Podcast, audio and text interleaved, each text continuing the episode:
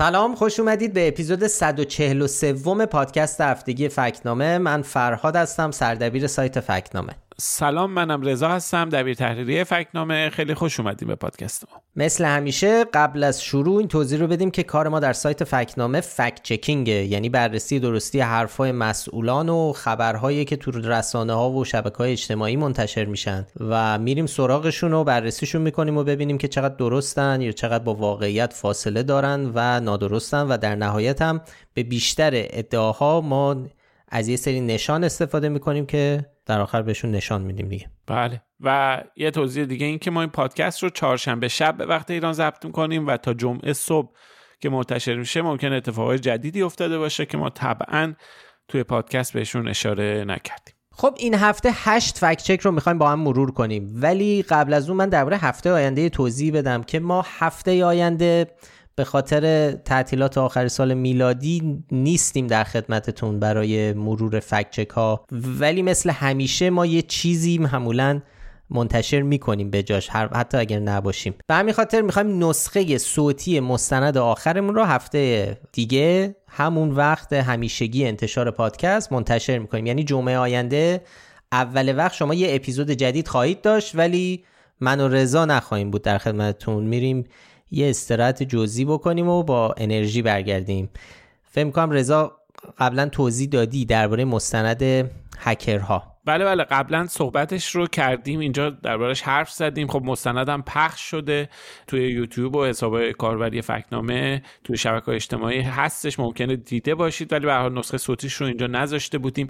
اتفاقا الانم که بحث هکرها یه ذره داغه. ما این هفته هم زیاد صحبت هکرها رو میشنویم. تو صحبت توی اخبار احتمالا شنیدید که یه حملاتی انجام میشه به کشورهای غربی به اسرائیل که گفته میشه منشأش ایرانی از ایران در واقع سازمانده شده. توی ایران هم ما ماجرای حمله سایبری به پمپ بنزین ها رو داشتیم. که اون هم در نوع خودش موضوع جالبی برای مطالعه است. چون ما می‌دونیم توی سالهای گذشته خیلی درباره افزایش امنیت سایبری و نفوذناپذیر شدن شبکه سوخت و اینا صحبت کردن. همین هفته گذشته هم اتفاقا اومدن این حرف رو تکرار کردن که یه شبکه کاملا داخلی با ساختار چند لایه درست کردن که اصلا به اینترنت یا شبکه دیگه ای وصل نیست.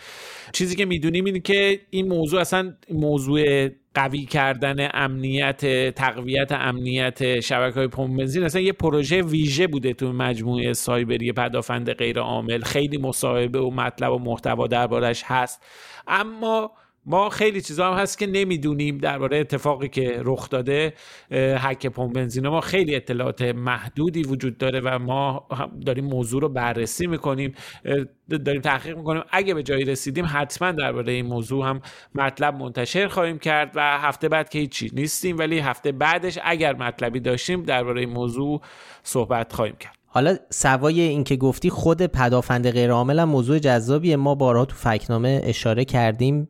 بهش که این سازمان با همه عنوان پرتمطراقی که داره سالها یکی از مراجع بست تئوری توته در ایران بوده و یک تحقیق مفصلی هم چند سال پیش منتشر کردیم در قالب مجموعه مقالاتی که در مورد افراد افرادی که نقش زیادی دارن در پخش کردن تئوری توته بله. که با علی اکبر رایفی پور شروع کردیم حسن عباسی و آقای سردار جلالی هم جزو اون فکر می‌کنم هشت نفر یا نه نفر بود.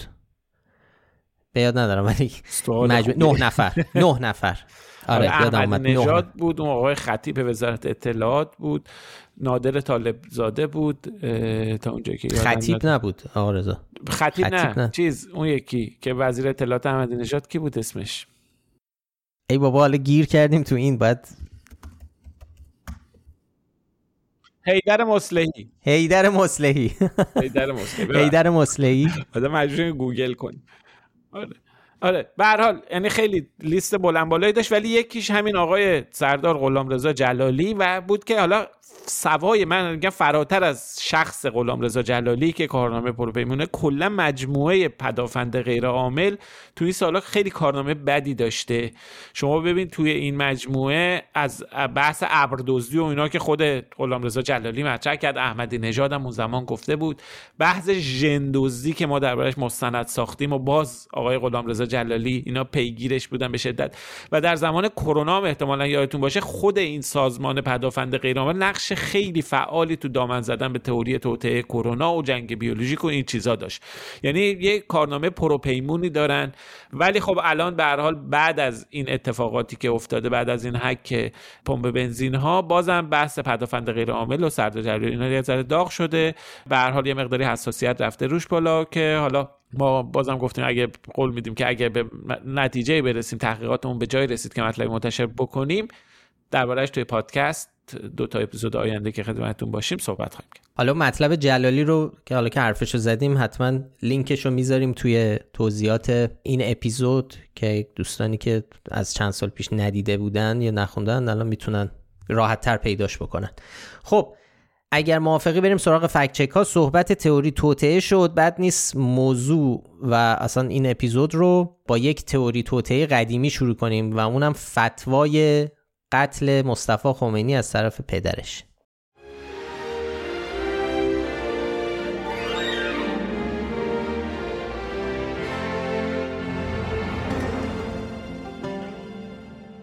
این دومین هفته پیاپیه که ما فکت چک داریم که توش آقای خمینی نقش محوری داره. هفته پیش خب بحث سیره خمینی و ادعای خامنه ای درباره تاثیرپذیری ماندلا از سیره امام بود که خب مفصل صحبت کردیم. کلی هم برامون کامنت و اینا گذاشتن که حالا آخر سر آخرین اپیزود یه ذره دربارهش صحبت کنیم. این هفته ادعا نه از جانب جمهوری اسلامی بلکه از یه طرف دیگه ای مطرح شده. بله ما یه متنی رو فکت چک کردیم که تو شبکه های اجتماعی به نقل از کتاب تولدی دیگر آقای شجاعالدین شفا نوشته شده بود به این مضمون که مصطفی خمینی نامه ای برای بنی صد می نویسه که چرا دنبال پدر من را افتادید؟ اگر به قدرت برسه خونها خواهد ریخت و ایران را ویران خواهد کرد. بعد آقای بنی صد برای خودشیرینی کردن این نامه رو به خمینی میده خمینی عصبانی میشه و فتوای قتل پسرش یعنی مصطفی خمینی رو صادر می‌کنه. خب تو کتاب آقای شفا این که اولا خب کتاب معروفی حتما خیلی شنیدید مفصل خیلی علیه از اسلام و ادیان ابراهیمی شروع می‌کنه به نقد این موضوعات تا می‌رسه به ولایت فقیه و ایران معاصر. این موضوع کلی این کتابه و که سالها خیلی هم حساسیت برانگیز بود و جزو کتابه به شدت ممنوع بود و تو ایران بعضی یادشون شاید باشه. به حال توی کتاب آقای شفا چنین چیزی به این مضمون که خمینی فتوای قتل پسرش رو داده باشه نیست. ادعایی که مطرح شده در کتاب آقای شفا در تولدی دیگر در واقع ترکیبی از یک خاطره که بنی صدر از قول کسی نوشته. به اضافه مقداری هم تخیل نویسنده. آقای ابوالحسن بنی صدر در کتاب خیانت به امید که سال 61 1361 چاپ میشه نوشته حالا من از رو می‌خونم. یکی دو هفته پیش از مرحله آخر کودتای خزنده بود که یکی از نزدیکانش از قول فرزندش یعنی داره درباره خمینی حرف می‌زنه.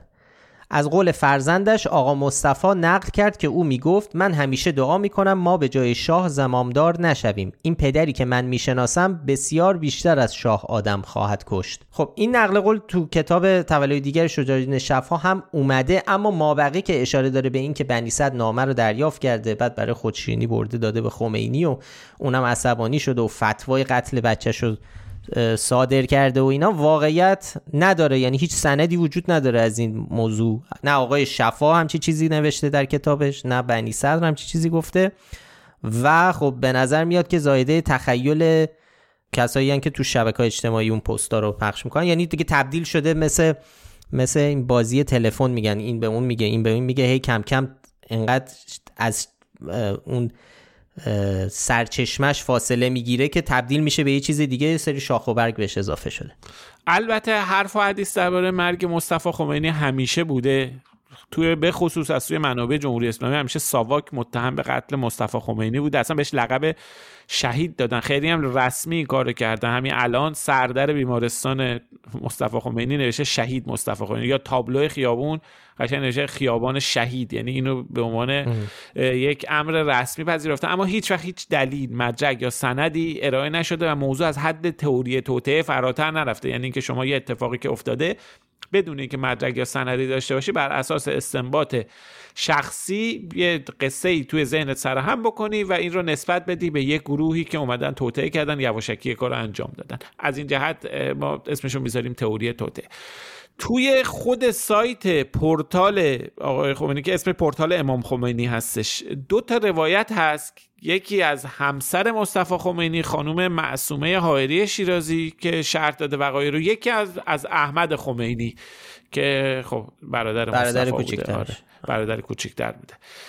توی هر دو تا روایت ها اشاره شده که اون شب خود آقای مصطفی خمینی حال و روز معمولی داشته. حال زنش بد بوده. زنش مریض بوده بد حال بوده. یه ذره درباره اینکه خیلی هم حالش بد بوده و دکتر اومده و اینها هم تو هر دو این روایت هست. ولی در هر دو گفته میشه که صبح می‌برن متوجه میشن که وقتی حالا خود خانم هایری شیرازی میگه که وقتی برای صبحانه آوردن می‌بینن سر کلش افتاده و از دنیا رفته. همسرش میگه یه لکه هایی روی بدنش بوده اما اینا هیچ وقت بررسی نشده. خود خمینی که اجازه کالبد چکافی نداده اون موقع حتی زن آقای مصطفی خمینی میگه که ادعی خمینی به این دلیل که ممکنه ادعی بیگناه دستگیر بشن و اینا اجازه نداده. گفته آقا مصطفی که رفته دیگه برای ما این این کار آقا مصطفی نمیشه که عجیبم هست. همسرش میگه دولت عراق هم اجازه نداد پزشکان درباره این موضوع نظر بدن. خاطر احمد خمینی هم با از چیز خاصی البته توش نیست. میگه ساعت پنج صبح بوده که با تکون پاهاش بیدار شده. یکی اومده پاهاش رو تکون داده دیده باباشه. یعنی آیت الله خمینی اومده گفته پاشو باشو برو ببین خونه مصطفی چه خبره. و ببین که اوضاع چه جوریه ظاهرا حال زن مصطفی بده. به هر حال ما نمی‌دونیم چه اتفاقی افتاده و مرگ مصطفی خمینی به مرگ طبیعی, طبیعی بوده یا غیر طبیعی بوده. ولی اون چه که می‌دونیم اینه که قصه ای که درباره صدور فتوا گفته شده و نامه بنی صدر و اینا واقعیت نداره و حتی اون رفرنسی هم که دادن به کتاب تولدی دیگر رفرنس دقیقی نیست. یعنی دقیق نقل نشده از اون حتی از اون کتاب. بر همین ما به این ادعا نشان نادرست دادیم.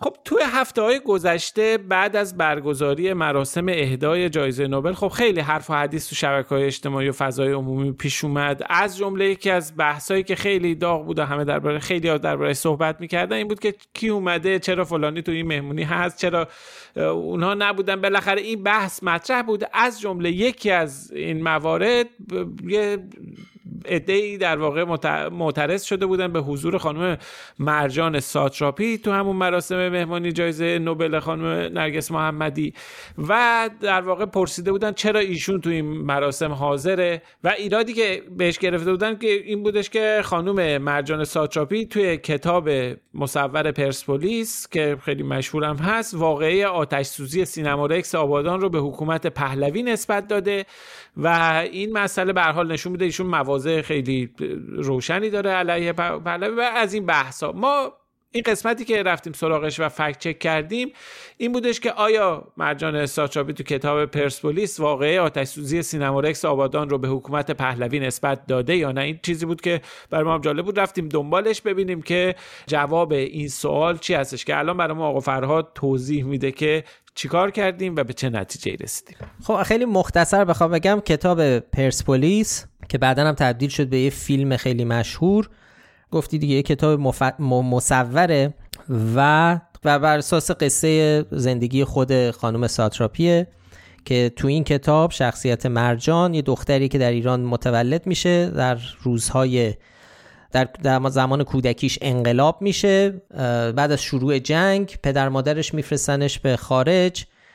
بعد حالا این قصه بزرگ شدن و زندگی این شخصیت مرجان از کودکی تا بزرگسالی چالش هایی که در به عنوان یک مهاجر داشته چالش هایی که به وقتی برمیگرده ازدواجش داستان همچین چیزیه. بعد تو این کتاب مخصوصا در بخش های اولش باید یه ذره برای مخاطب مخاطب مخصوصا مخاطب غیر ایرانی یه سری کانتکست رو بسازه و نشون بده که داریم درباره چه داستانی حرف می‌زنیم. جامعه ایران رو جامعه فضای اون موقع ایران رو تصویر کنه. برای همین یه ذره به صورت خیلی مختصر از زبون شخصیت های مختلف تاریخ ایران رو بررسی می‌کنه تاریخ ایران رو معرفی می‌کنه. حالا این قسمت سینما رکسش رو من الان کتابم جلومه و می‌تونم از همون روش دارم براتون می‌تونم ورق بزنم که شخصیت مرجان در روزهای انقلاب و میشنوه پدر مادرش دارن صحبت می‌کنن که پدر به مادر میگه که اونا سینما رکس رو امشب سوزوندن. اونها میگه. که مادرم میگه وای خدای من. بعد در قسمت های بعدی این راوی برای مخاطب تعریف می‌کنه که دارن درباره چی حرف می‌زنن. اینجوری ماجرا رو توضیح میده که درها رو بسته بودند قفل شده بود. از بیرون چند دقیقه قبل از آغاز آتش سوزی پلیس اونجا بود. اجازه نمی‌داد مردم به کمک افرادی که گیر افتادن برن. حتی به اونها حمله کردن کتکشون زدن. آتش نشانا چل دقیقه دیر رسیدن به اونجا و در نقاشی آخر میگه که بی بی سی گفت که 400 نفر قربانی شدن. شاه تقصیر بنیادگرایان مذهبی انداخت این ماجرا رو ولی همه مردم می‌دونستن که تقصیر شاهه. و اینجا تموم میشه و اینو ما می‌دونیم دهه هاست که مشخص شده اسنادش مشخصه حتی عوامل اون حمله مشخص شده که چه کسانی بودند و حتی تاریخدانان و مورخانی مثل یرواند آبراهامیان که حالا می‌دونیم کم و بیش تا حدی منتقد حکومت پهلوی بوده و هست.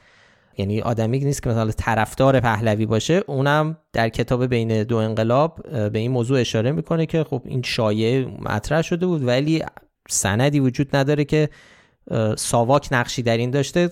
برعکس اتفاقا کسانی که اون موقع انقلاب می‌کردن طرفداران انقلاب و مخالفان حکومت پهلوی بود که اصلا سینما آتیش زدن یکی از کارهایی بود که می‌کردن. به عنوان چون سینما به هر حال نمادی از به اصطلاح انحطاط فرهنگی و اخلاقی اون زمان بوده و سینما آتیش زدن زیاد اتفاق میفته ولی اینکه حالا این یکی خب انقدر دیگه موضوع تراژیک بود. تراژیک شده بود که دیگه خب قصه به خاطر اینکه درا رو قفل کردن که آدما حتی نمی‌تونستن فرار بکنن از ماجرا. به حال در مورد سینمارک بحث و مفصله یعنی خیلی دیگه حالا الان وارد جزئیاتش نمی‌خوایم بشیم ما تو مطلبم خیلی وارد جزئیات نشدیم. اما به حال این واقع می‌دونیم خیلی اهمیت تاریخی داشت و خیلی موثر بود در فرایند انقلاب و سرعت بخشید به اعتراض ها و اون زمان هم واقعا خیلی معتقد بودن از مردم که این کار ساواک برای بدنام کردن انقلابیونه که حالا زمینه مذهبی داشتن و مخالفت با سینما داشتن و اینا بعدا ولی به هر حال اسناد و مدارکی که هست همجوری که گفتی چیزهایی که هست برعکس در واقع به سمت و سوی اینه که این اتفاق از طرف به حال انقلابیون رخ داده بود و به هر حال از این بگذریم. ما به این نتیجه رسیدیم که جواب سوالی که این فکت چک مطرح کرده بود که می‌خواستیم ببینیم مرجان ساتراپی تو کتابش چه چیزی رو نوشته رو دریافت کردیم که جوابش مثبت بود و بهش نشان درست دادیم. بله این موضوع اینطوری اومده. ما هم سعی کردیم که به اصل قضیه رجوع کنیم. مطمئن بشیم که توی آیا قبل و بعدش مثلا موضوع رو توضیح میده؟ آیا شاید چون ممکن بود مثلا اینجوری باشه که خیلی ها فکر کردن که تقصیر ساواکه. و این باعث شد که خب اعتراضای شکل بگیره. ولی نه اینجا به عنوان یه ذره خیلی واضحتر به عنوان فکت داره. میگه که تم... یعنی خیلی محکم نوشته که همه شاه با این که گفت تقصیر بنیادگران مذهبیه ولی همه می‌دونستن که تقصیر شاهه و اصلا قصه. و بعد از اون حتی پدر مادر تصمیم می‌گیرن یعنی تو بخشای به صفحه های بعدی به خاطر همین پدر مادر خیلی ناراحت و عصبانی تصمیم می‌گیرن که به انقلابیون بپیوندن برن تو تظاهرات شرکت کنن. خب اینم از خیلی خلاصه از ماجرای کتاب خانم ساتراپی و جنجالایی که دورش به وجود اومده بود. حالا بریم سراغ بقیه فکت چکا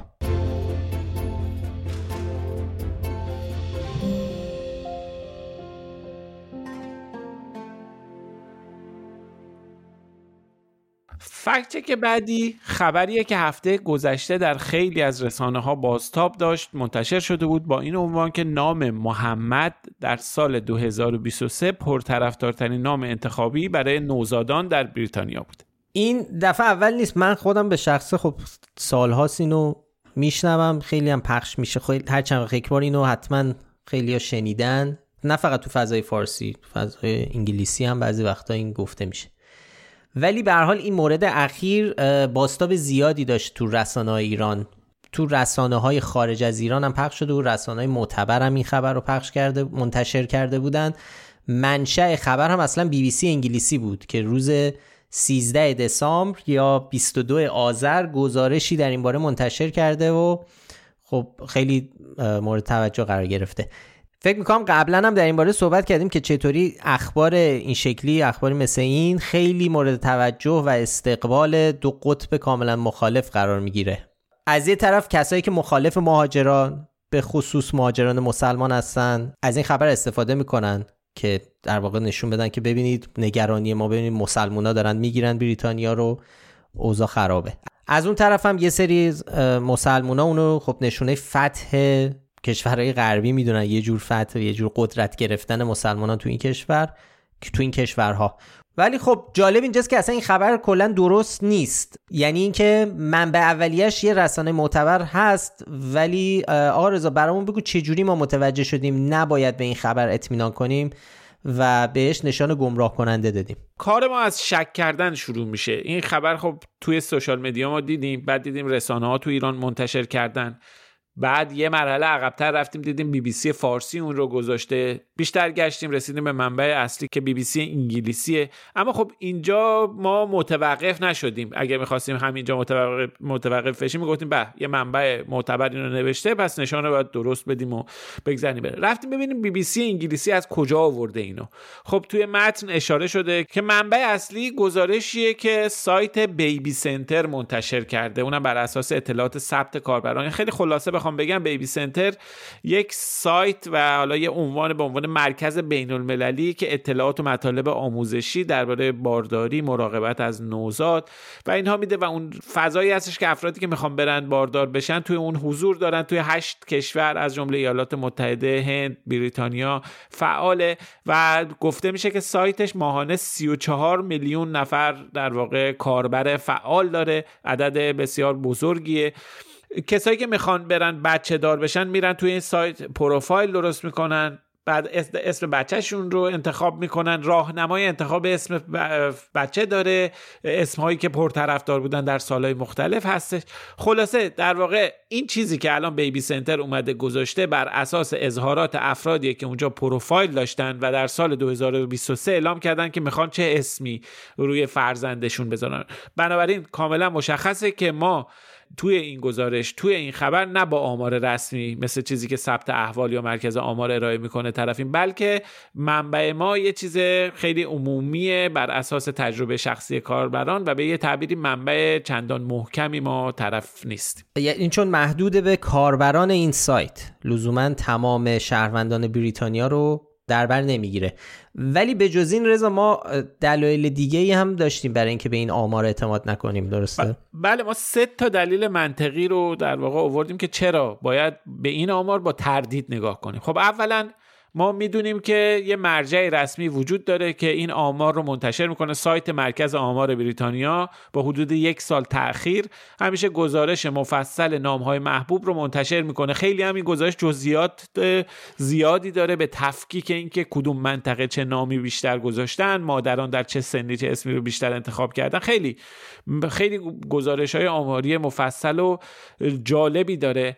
که آخریش این گزارش که مال سال 2021 طبیعی هم هست که این گزارش ها تا بخوان بیان درست بکنن آماده بکنن. طول می‌کشه. آخرین گزارشی که الان روی سایت مال سال 2021 هستش که نتیجهش هم متفاوت از این چیزیه که توی گزارش بیبی سنتر منتشر شده و نتیجهش متفاوت از چیزیه که در سال 2021 بیبی سنتر منتشر کرده. 2021 بیبی سنتر اومده یه لیستی از بچه های نام های پرطرفدار گذاشته که کاملا متفاوت از چیزیه که بعدا تو آمارای رسمی در اومده. پس یه تناقض. مورد دوم یه تناقضیه که توی گزارش های بیبی سنتر با خودش دیده میشه. ما دو تا گزارش داریم از سال 2021 هر دو گزارش عنوانشون پرطرفدارترین نام ها در سال 2021 که با هم دیگه همخوانی ندارن. کاملا نتیجهشون متفاوته. این یه نشونه خیلی محکم دیگه است که ما با یه منبع شلوول و غیر مطمئن طرف هستیم. یه منبعی که توی دو تا گزارش که به فاصله چند ماه منتشر شده دو تا اختلاف قابل توجه توش دیده میشه. سومی هم همونجور که شما گفتین یه سایت بازه که اولا همه توش حضور ندارن. همه آدما نیستن توش اما از اون مهمتری که همه هر کسی هم می‌تونه اونجا پروفایل درست کنه و هر اطلاعاتی رو که می‌خواد وارد کنه. البته یه شرایطی داره پروفایل ساختن ولی همیشه احتمال اینکه پروفایل های ساختگی درست بشه و کمپین های ساختگی حتی برای اسم به وجود بیاد ساخته بشه وجود داره. ما یه سری محاسبه ریاضی هم انجام دادیم ولی خب بعد دلایل توی متن نیاوردیم. ولی به این نتیجه رسیدیم که بانک اطلاعاتی کاربران اونجا برای همین نام های 2023 عدد رقماشه که بررسی می‌کنی باش بازی می‌کنی می‌بینیم خیلی بیشتر. چند برابر آمار معمول تولده. یعنی افراد دیگه نشون میده افراد دیگه هم هستن خارج از بریتانیا اومدن اونجا خودشون رو جا زدن پروفایل ساختن غیر واقعیه یا مکانشون غیر واقعی یا خودشون اصلا غیر واقعی و اونجا عددشون اومده و شمرده شده به اسم نام فرزند در بریتانیا.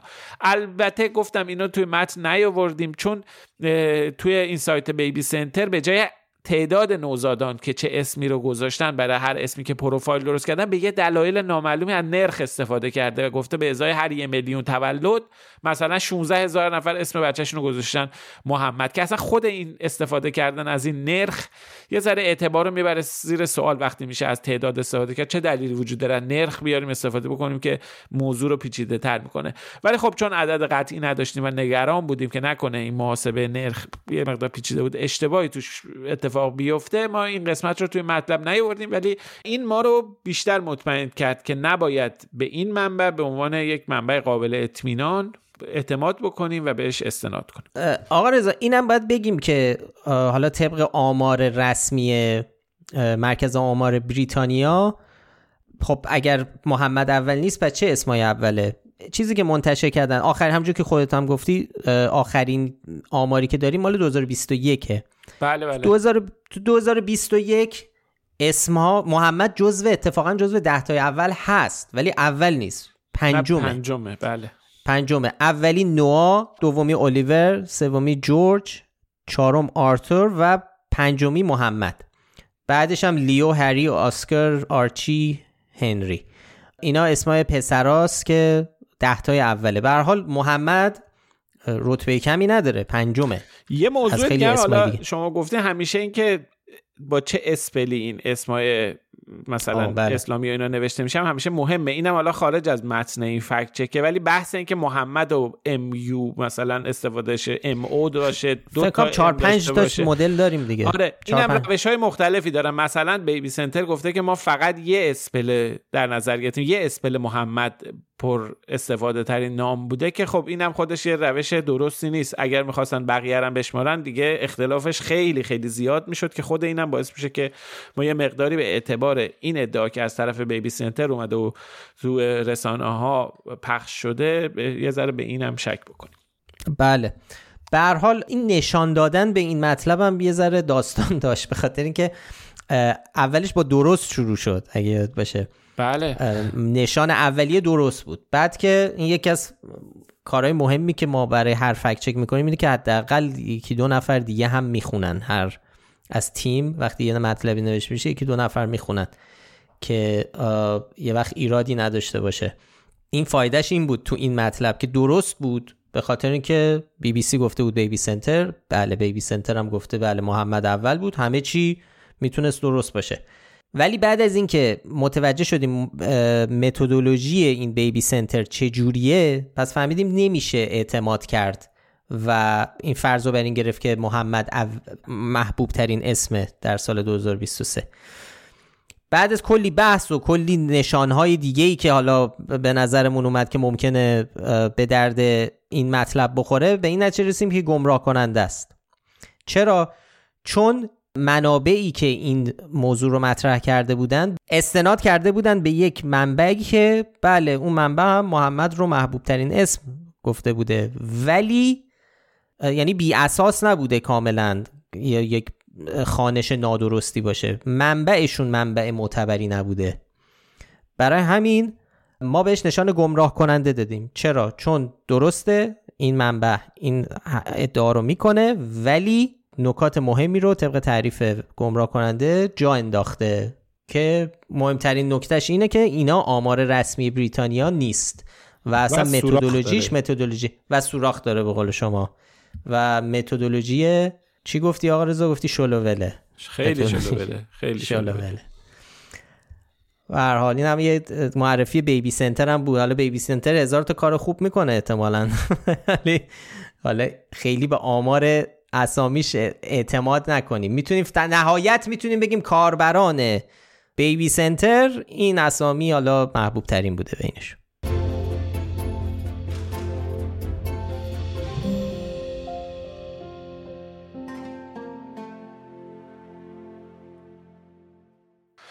خب فکچک بعدی از آقای عبدالحسین خسروپناه دبیر شورای عالی انقلاب فرنگی که گفته بود 94 درصد زنان هالیوودی در آمریکا گرفتار تجاوز شدن. آقای خسرو پناه توی نشست به مناسبت روز دانشجو تو دانشگاه آزاد این حرف رو زده بود و گفته بود که این بالاترین نرخ تجاوز به عنف در آمریکاست. با این اتفاقات و جنایات حقوق بشر به بازی های تبلیغاتی محدود شده.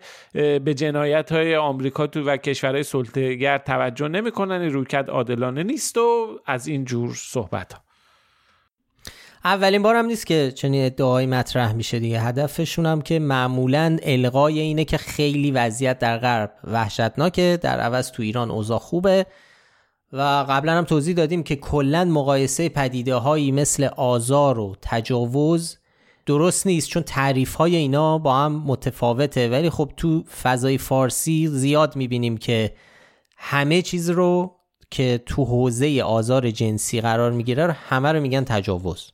بله. که خب این تو انگلیسی خب یه ذره فرق داره. یه ذره که نه خیلی فرق داره. حتی فراتر از این آقا فرهاد در مورد تجاوز مقایسه تجاوز در آمریکا. آمارش با مقایسه تجاوز در کشور مثل ایران هم مقایسه درستی نیست. صرف نظر از اینکه حالا مصادیقش چی باشه چی نباشه صرف نظر از اینکه آیا گزارشگری تجاوز به چه شکلی انجام میشه یا نمیشه اینها بماند. خود تعریف این موضوع با همدیگه فرق می‌کنه. مثلا ما می‌دونیم که در آمریکا وادار کردن همسر به عمل جنسی مستاق تجاوزه و بخشی از آمارهای تجاوزی که میگن عینا در واقع همین مسئله است. اما تو ایران این مسئله نه تنها قانون این رو تجاوز به رسمیت نمی‌شناسه جرم نیست بلکه زن طبق قانون در متن قانون اومده که مجبور هستش که به خواسته شوهر تمکین بکنه و این رو توی قانون اومده. بنابراین کلا یه چنین مقایسه این نکته خیلی مهمیه که مقایسه درستی نیست. اما حالا بریم سراغ این که ببینیم چی گفته. ولی صرف نظر از این مسئله باز هم حرف آقای خسروپناه درست نیست. ایشون منبعی که معرفی نکرده اما حدس می‌زنیم اشارش به نظرسنجی باشه که پنج سال پیش با همکاری رسانه ها و چند مؤسسه غیر انتفاعی انجام شد که توش 850 زن که در صنعت فیلم ایالات متحده در هالیوود مشغول به کار بودن تو این پیمایش حضور داشتند و نتیجه این شد که 94 درصد از این زنان آزار جنسی که حالا تعریفش مدل سکشوال هراسمنت یا اسالت رو تجربه کردن.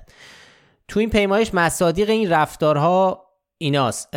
نظرات شوخی ها یا جست های جنسی ناخواسته 87 درصد. لمس شدن جنسی 69 درصد. قرار گرفتن در معرض تصاویر جنسی بدون رضایت 39 درصد.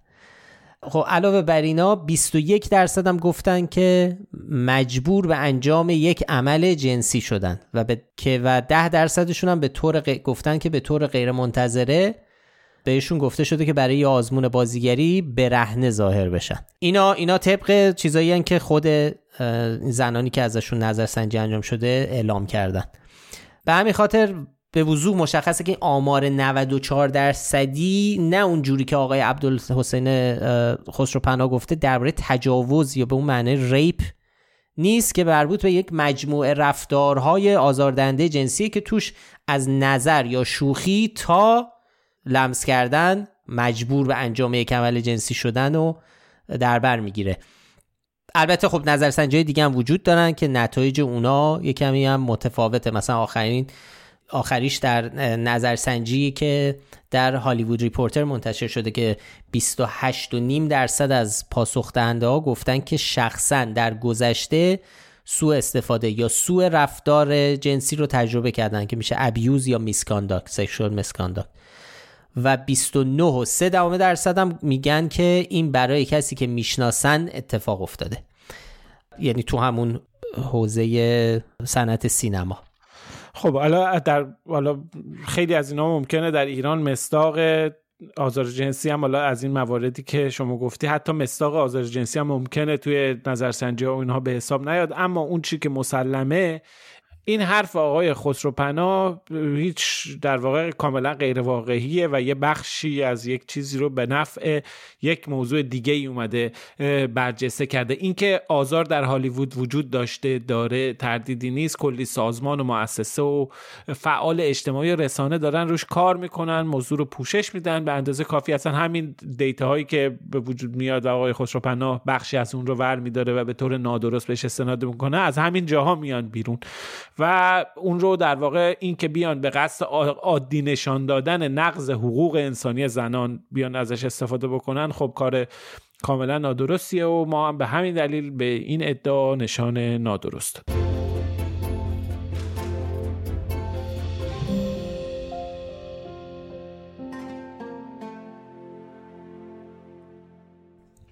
خب هفته پیش مخاطبا یه مطلبی رو فرستادن یه عکسی که مدعی بود تصاویر زنان برهنه در فنلانده که علیه تک همسری مردان تظاهرات می‌کنند و میگن چرا مردها باید با یک زن ازدواج کنند در حالی که کلی دختر مجرد بدون شوهر میمونن. این این من رو متن چیز خوندم.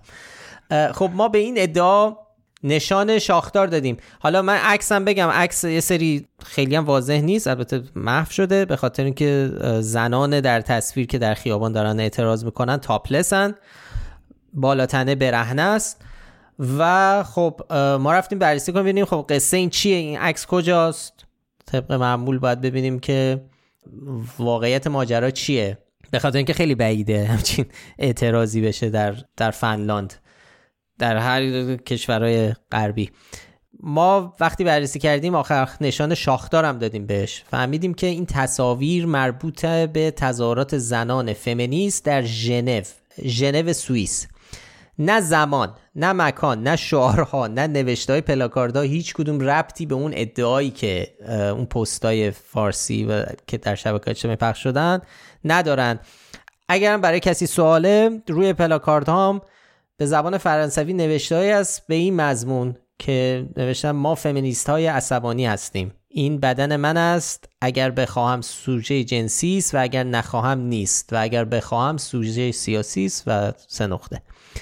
خلاصه ادعایی که مطرح شده به حال اصلا ربطی به واقعیت اون عکس و اون اعتراض ها نداره و اساسا یه چیز دیگه است. و اصلا کم و بیش برعکس این ماجراست که نه حرف تک همسریه که مرداد بیان بیشتر از یه همسر بگیرید که به قول خودشون کلی دختر مجرد بدون شوهر مونده. ببین آقا فراد این چیزی که توی این فکتی خیلی توجه منو جلب کرد استفاده از این استدلال تکراری و سست طرفداران این چند همسری مردانه.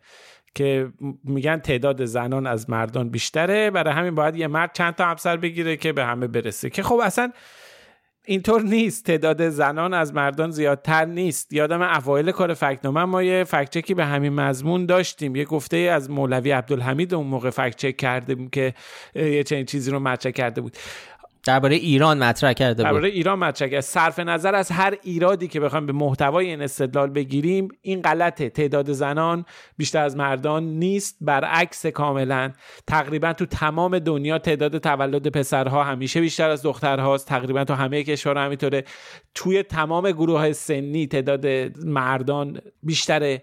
برای ایران که حالا من خود خود خودم روی این دیتا های سرشماری کار کردم که مطمئنم قطعا تو تمام گروه های سنی تعداد مردان بیشتر یعنی اگه کسی بخواد با این استدلال چند همسری رو توجیه کنه باید برعکس بیاد چند همسری زنان رو به رسمیت بشناسه که کسی در واقع بدون همسر باقی نمونه هیچ مردی همه در واقع بهشون چیزی رسیده باشه.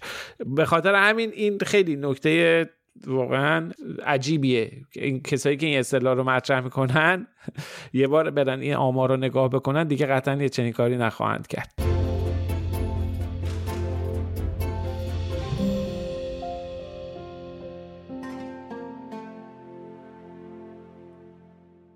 فکچه که بعدیمونم درباره شبکه های اجتماعی و ویدیوهای بی ربط و با همین تمه. این بار ولی مربوط به ایرانه.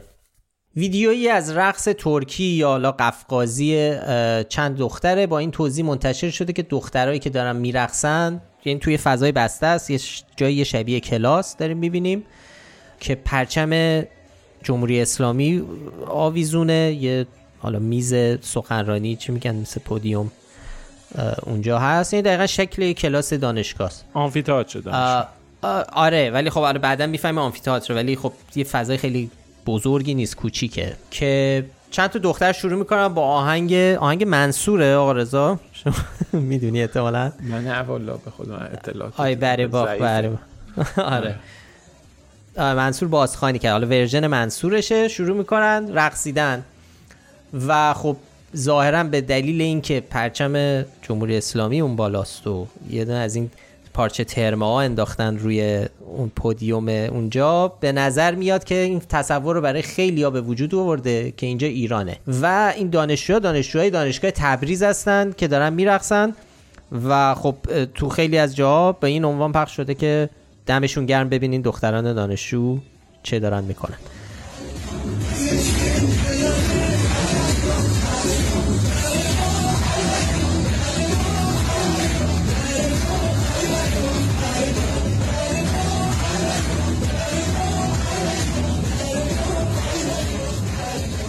این ویدیو سالهاست داره با این عنوان پخش میشه. فقط مثلا تو یکی از این صفحه های فیسبوکی نزدیک 24 هزار بار بازنشر شده. 18 هزار تا لایک گرفته فقط مثلا تو یه page فیسبوک. خیلی جا هست. اگه search بکنید احتمالا می‌بینید. و خب اولین بار هم نیست که با عنوان دختران دانشجوی دانشگاه تبریز داره پخش میشه.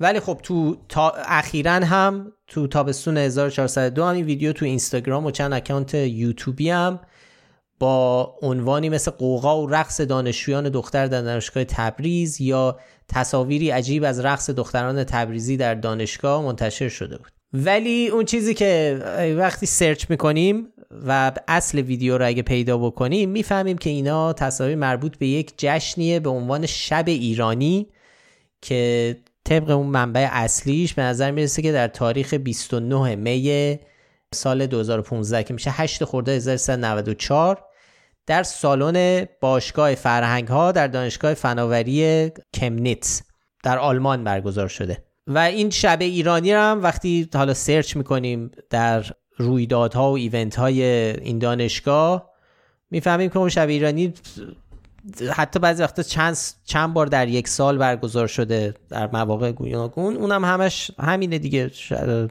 دانشجویان ایرانی دانشگاه جمع میشن برنامه دارن دیگه. حالا میرقصن مهمونیه. ویدیوهای دیگه هم هست از همون ایونت سال 94 که حالا یه عده دیگه میان رقص خراسانی می‌کنن رقص بندری می‌کنن رقص های جایی دیگه مختلف هم هست. و تو سال 97 تو این سالا که این پخش می شده اتفاقا جالبه که این ویدیو و اینکه منصوبش کردن به دختران دانشگاه تبریز روابط تومی این واحد دانشگاه آزادم مثلا اومده تکذیب کرده و اطلاعیه دادن که این تو تبریز نیست و ربطی به دانشگاه ما نداره. علت اینم خب این قصه همین پرچم است که پرچم جمهوری اسلامی اون بالاست. علتش هم خب احتمالا خب پرچم دیگه نداشتن بالاخره مجبور بودن. چون خیلی وقتا می‌کردن دیگه دانشجویان اون سالا انقدر مثل الان حساسیت شدیدی نبود رو این پرچم. اگه یادتون باشه این داریم در چند سال پیش حرف می‌زنیم دیگه 94 10 سال پیش تقریبا. آره 8 سال پیش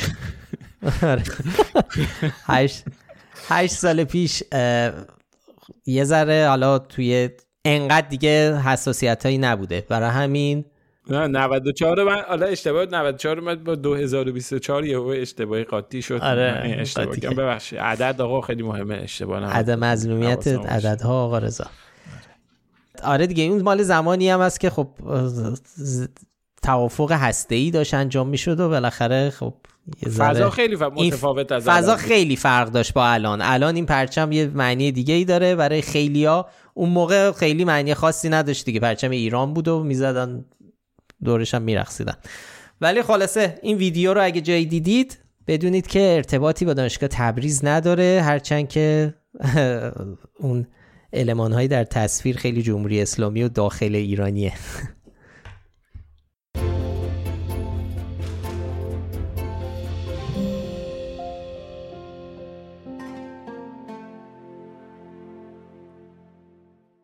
فکچک بعدی رو من سریع براتون بخونم.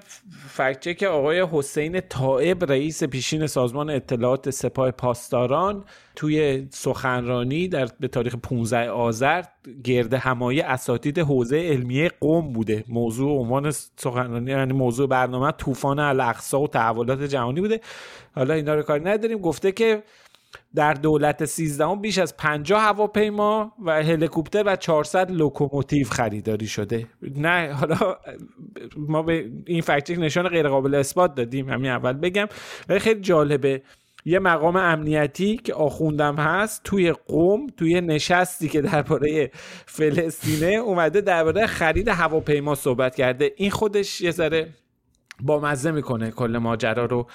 ما رفتیم سراغش فکت چک کردیم اینو ببینیم که واقعا آیا اینطوری بوده. خب هیچ گزارش رسمی که وجود نداره ولی عدد رقم های زیادی متفاوت و بعضا زد و نقیزی گفته شده. سی تا هواپیما 40 تا هواپیما 50 تا هواپیما 60 همینجوری گفتن. هر عددی یه مقام مسئولی توی ماهای گذشته اعلام کرده. و نکته اینجاست که از این عددا هیچ کدوماشو هیچ منبع بیرون از ایران منبع مستقلی تایید نکرده غیر از یه دونه که اونم یه وبسایت تخصصی اون رو یه خبرش منتشر کرده بود. در میانه شهریور 1402 توی گزارشی نوشته بود که ماهانه یه فروند ایرباس 28 ساله رو که یه زمانی مال وزارت دفاع فرانسه بوده به واسطه اندونزی خریداری کرده و به ناوگان در واقع ماهان ایر اضافه شده. اما در مورد لوکوموتیو یه ذره ماجرا با تره اونم ما هیچ چیزی قطعی برای تایید یا رد اینکه ایران رفته 400 تا لوکوموتیو خریده نداریم اما می‌دونیم که این 400 تا به نسبت عدد 400 لوکوموتیو به نسبت وضع موجود خیلی عدد بزرگه تقریبا معادل 80 درصد کل لوکوموتیو های فعال تو ناوگان ریلی کشوره. عدد عجیب غریبیه ولی ما چون نمی‌تونیم نه تایید کنیم نه رد کنیم هیچ گزارشی نداریم. ممکنه درست باشه ممکنه غلط بشه بهش نشانه غیر قابل اثبات دادیم.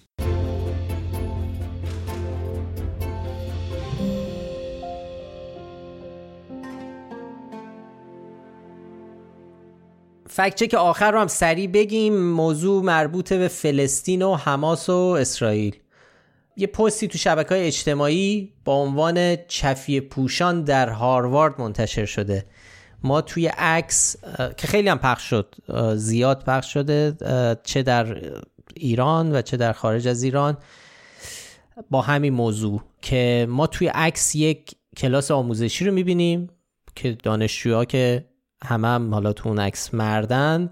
چهره خودشون همه با چفیه فلسطینی پوشوندن. با انگشت خودشون علامت پیروزی رو دارن نشون میدن. استادی هم که اونجا وایستاده برگشتن همه به دوربین برگشتن اونم, اونم خودش پوشونده صورتش رو با چفیه فلسطینی. و این با این عنوان پخش داره میشه و شده تو این چند روز که اینجا دانشگاه هاروارده و این دانشجویان که با همراه استادشون دارن از فلسطینیان دفاع می‌کنن. خب ما برای فکت چک این موضوع یه ذره هرچی میگشتیم چیز خاصی از این عکس پیدا نمی‌کردیم با سرچ معکوس. و دشوارم بود. از عناصر تو عکس می‌شد فهمید که این احتمال به احتمال خیلی خیلی زیادی هاروارد نیست و بیشتر شبیه یه کشور خاورمیانه بود. ولی ما سندی نداشتیم برای اینکه بتونیم بفهمیم این کجا ممکنه باشه. از فکچکرهای عرب کمک گرفتیم که نمی‌دونم من قبلا گفتم یا نه اینجا که یه سرویس اسلکیه که فکچکرهای عرب را انداختن برای ارتباط بیشتر به خودشون و بعد از شروع این جنگ و درگیری های بین اسرائیل و حماس یه ایمیل زدن به همه که هر کی دوست داشت بیاد اینجا ما اگه کمکی از دستمون بر بیاد تو فکچک های مربوط به این ماجرا می‌تونیم کمک کنیم. ما هم رفتیم و واقعا در چند مورد خیلی به ما کمک کردن. این یکی از این مورد بود. من یه عکس رو گذاشتم گفتم کسی اینو می‌دونه؟ کجاست؟ چون در یه جایی دیدیم که نوشتن اینجا اردنه ولی خب هیچ سندی براش نداشتیم. و معلوم شد که چند تا فکچکر عرب هم این رو فکچک کردن. همون موقع همزمان با ما داشتن انجام می‌دادن. فرستادن برای ما. خلاصه اطلاعات رو ما تونستیم بفهمیم. این عکس حدودا دو هفته پیش یعنی 14 دسامبر که میشه 23 آذر تو صفحه فیسبوک یک همین استادی که ما در دانشگاه در عکس می‌بینیم منتشر شده. یکی از دانشجوها اینو گذاشته در صفحه فیسبوک آقای دکتر مهند الرواشده احتمالا اسمش هم دارم غلط می‌خونم.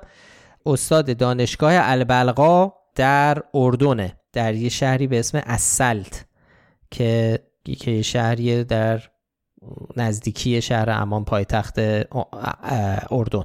به حال این عکس رو گذاشته و نوشته که دکتر ما به شما افتخار می‌کنیم. به هر حال پس می‌فهمیم که و چک هم که می‌کنیم می‌بینیم بله این آقای استاد همون است... کسیه که در تصویره تصویر فیسبوکش هم داریم و خلاصه اینم از این ماجرا که این عکس ارتباطی به هاروارد اصلا نداره و نشان شاخدار گرفت از ما. اینم از اون موضوعاتی بود که دو طرف قضیه اینو پخش کردن. عین اون اسامی محبوب که محمد محبوب ترین اسم شده هم طرفداران طرفداران فلسطین و غزه و حماس اینو منتشر کردن.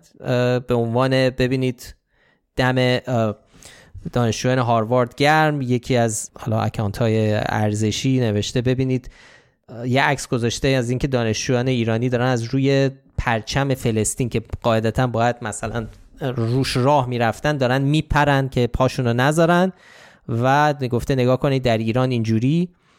دانشجو من چی گفتم؟ پرچم ایران؟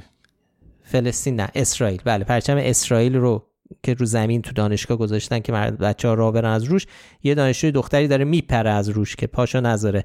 و این عکس رو گذاشته کنار این عکس دانشجویان چفی پوش و گفته نگاه کنید تو هاروارد اینجوری حمایت می‌کنم اون وقت دانشجویان ما این شکلی.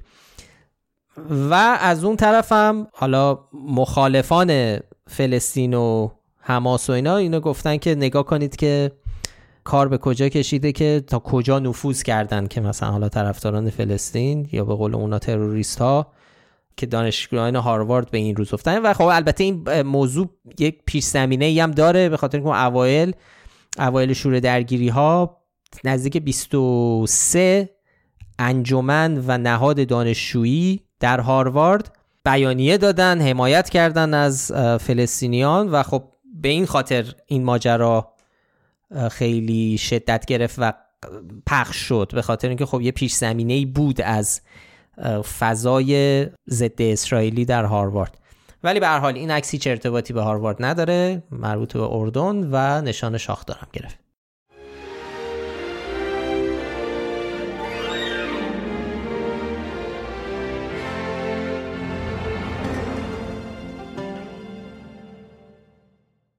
خب اینم از فکچک های این هفته. این هفته تعداد کامنت هم خیلی زیاد بود. اغلب دوستانم اظهار همدلی کرده بودن با موضوع هفته که ماجرای بیشتر ماجرای ماندلا و بیشتر از همدلی با موضوع با شوخی های ما مخصوصا با اون رهبر من و فکت چکر من و اینا همدلی کرده بودن. خلاصه کلی کامنت با مزه گرفتیم. آره. برها خیلی ممنونیم از اروند نسیم کتلاس. امیدوارم درست خونده باشم. فری علی سفری محفا M O H F A تارا حسین آرش ریحانه احسان حمید و آقای آقایی. آقا بودنشون رو هم از رو عکس میگیم که چون حدس واقعا ممنونیم که لطف دارید به ما و از و اینکه توی کامنت ها می نویسید این لطفتون. محسا ازمون پرسیده چرا نسخه صوتی مستند جدیدمون نمی‌ذاریم که همون اول عرض کردیم اول پادکست که هفته آینده این مستند رو ما نسخه صوتیشو می‌ذاریم. براتون خیلی جذاب و جالبه. اتفاقا یه مستند دیگه هم داریم که کمی مفصل تر از مستندهای معمولمونه. همیشه یعنی معمولا ما دوازده دقیقه ای تولید می‌کنیم. این دفعه ویژه است. این دفعه 24 دقیقه است. موضوعش هم خیلی جذابه. الان نگیم بهتره. ولی همینقدر که میگیم که حدود دو هفته دیگه از تلویزیون ایران اینترنشنال و صفحات فکنامه اینستاگرام یوتیوب تو شبکه اجتماعی و با کمی تاخیرم نسخه صوتیش اینجا منتشر میشه. حمید برامون نوشته بود اون فکچکی که گفتین می‌خوان مفصل روش کار کنین و الان مناسبت نداره و اواسط بهمن منتشر می‌کنیم. آقا شما گفتید اون گفته شد که یه جورایی موضوعش لو رفت که. آقا فکر کنم انتظارات رو خیلی بالا بردی ولی حالا به هر حال چاره نداریم. باید صبر کنیم تا اون موقع از نظر خود ما که خیلی موضوع جالب و هیجان انگیزی حالا با هم صبر می‌کنیم بشنویم اون موقع دیگه. آره منم یه ذره انتظارات حالا همه فهم ممکنه به نظر خیلی وقتی اون اپیزود رو منتشر بکنیم بگن خب این چی بود یه قصه با مزه است. حالا قصه با مزه داره. حالا خیلی هم بهش فکر نکنید دیگه. انقدر انتظارات نره والا که الان قراره یه چیز درد پلیسر ما حالا خیلی چیز مهمی هم نیست. نه چیزم نباشه. نه علت این که الان نه آماده است تقریبا. می‌تونیم بگیم. منظورم این چیزی که هنوز مت می‌خوایم تا اواسط بهمن روش کار کنیم. ولی چون مناسبت داره با اتفاقاتی که اواسط بهمن میفته اتفاقات تاریخی که در اواسط بهمن میفته گفتیم بذاریم اون موقع حرفشو بزنیم که جذابیت داشته باشه وگرنه دیگه هم بهش فکر نکنید دیگه هم دربارش حرف نزنید. توفه هم نیست حالا مثلا سطح انتظارات اون بیاریم پایین که بعدا بگن آره. اصلا اون اپیزود نشنیدم نشنیدید؟ آره. نه همین علتش اینه. موضوعش لو رفت که خب بله دیگه من مشخصه که موضوعش تو چه حال و هواییه ولی فکر نکنم بدونید چیه. علی هم درباره دوربین تشخیص چهره و اجرای پایلوت اون در برخی مناطق و تأثیری که می‌تونه داشته باشه یعنی موضوعی که هفته پیش مفصل دربارش حرف زدیم برامون نوشته چند سوژه رو هم به عنوان فکچک ویژه و مناسبتی معرفی کرده بود. خیلی ممنونیم. حتما اگه فرصت کنیم روشون کار می‌کنیم چند نفر از دوستانم توی پادکست و همینطور جاهای دیگه برامون کامنت گذاشتن خواستن که روی موضوع چای دبش کار کنیم خب موضوع خیلی بله. ابهام داره. موضوع خیلی یعنی یه کلیتی ازش بیشتر بیرون نیومده. ما هم نتونستیم هنوز یه چیز خوب که بتونیم فکت چکش کنیم پیدا کنیم. بازار تحلیل خب خیلی داغه. می‌بینید میشنوید. همه دارن دربارش صحبت می‌کنن. ما هم داریم بررسی می‌کنیم. داریم نگاه می‌کنیم موضوع رو تا زمانی که نتونیم خب یه زاویه مناسب پیدا بکنیم از منظر فکت چکینگ خب قاعدتا کاری نمی‌تونیم بکنیم. هنوز پیدا نکردیم. ولی به محض اینکه یک جایی پیدا بکنیم بتونیم بریم فکت چک بکنیم. فکت انجام بدیم خیلی خیلی خودمون هم علاقه داریم که این کار رو حتما انجام بدیم که بعد ببینیم چی چون عملا هر چیزی که ما می‌دونیم دربارش چیزاییه که در رسانه‌های عمومی رسمی ایران داره منتشر میشه. خارج از اون ما در واقع دستمون بسته است و خیلی سخته که بخوایم بریم اطلاعاتی مستقل پیدا بکنیم. به طور مشخص بانک مرکزی تا قبل از اینکه دولت رئیسی بیاد سر کار یه گزارش هایی می‌داد شرکت ها افراد با کد و شناسایی که داشتن می‌رفتن ارز می‌گرفتن دلار 4200 تومانی می‌گرفتن دلار نیمایی می‌گرفتن هرچی می‌گرفتن اونجا مشخص می‌شد. این گزارش ها به صورت دوره‌ای منتشر می‌شد.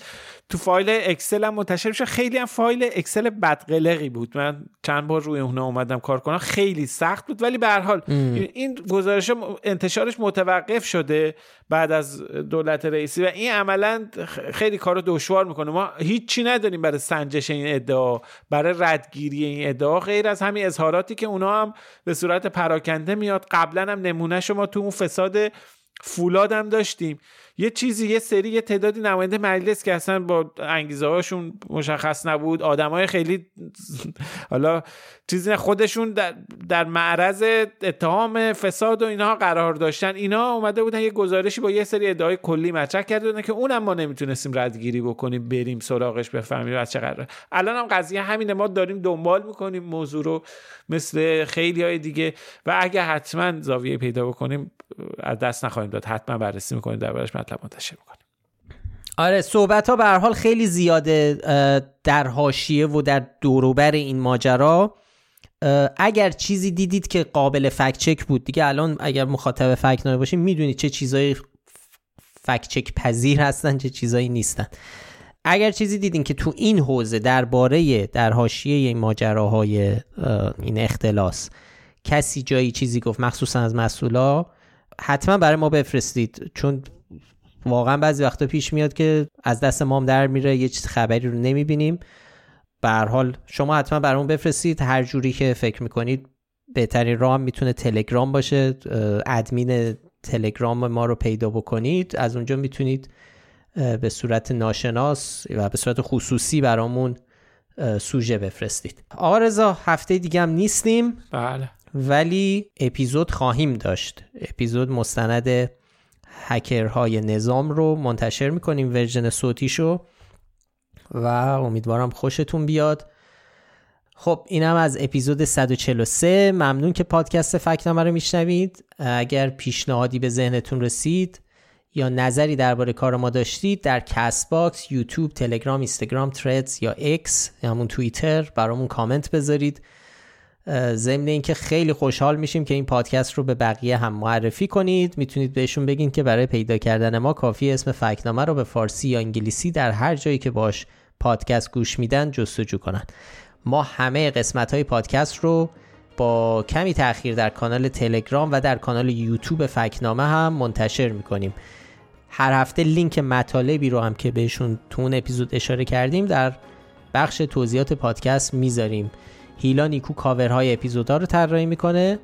موسیقی پادکست ساخته باربد بیاته و تهیه کننده پادکست هم افشین صدری. آدرس سایت ما هست فکنامه دات کام. خوشحال میشیم بهش سر بزنید. وقتتون بخیر و خداحافظ. مراقب خودتون باشید. خدا نگهدار.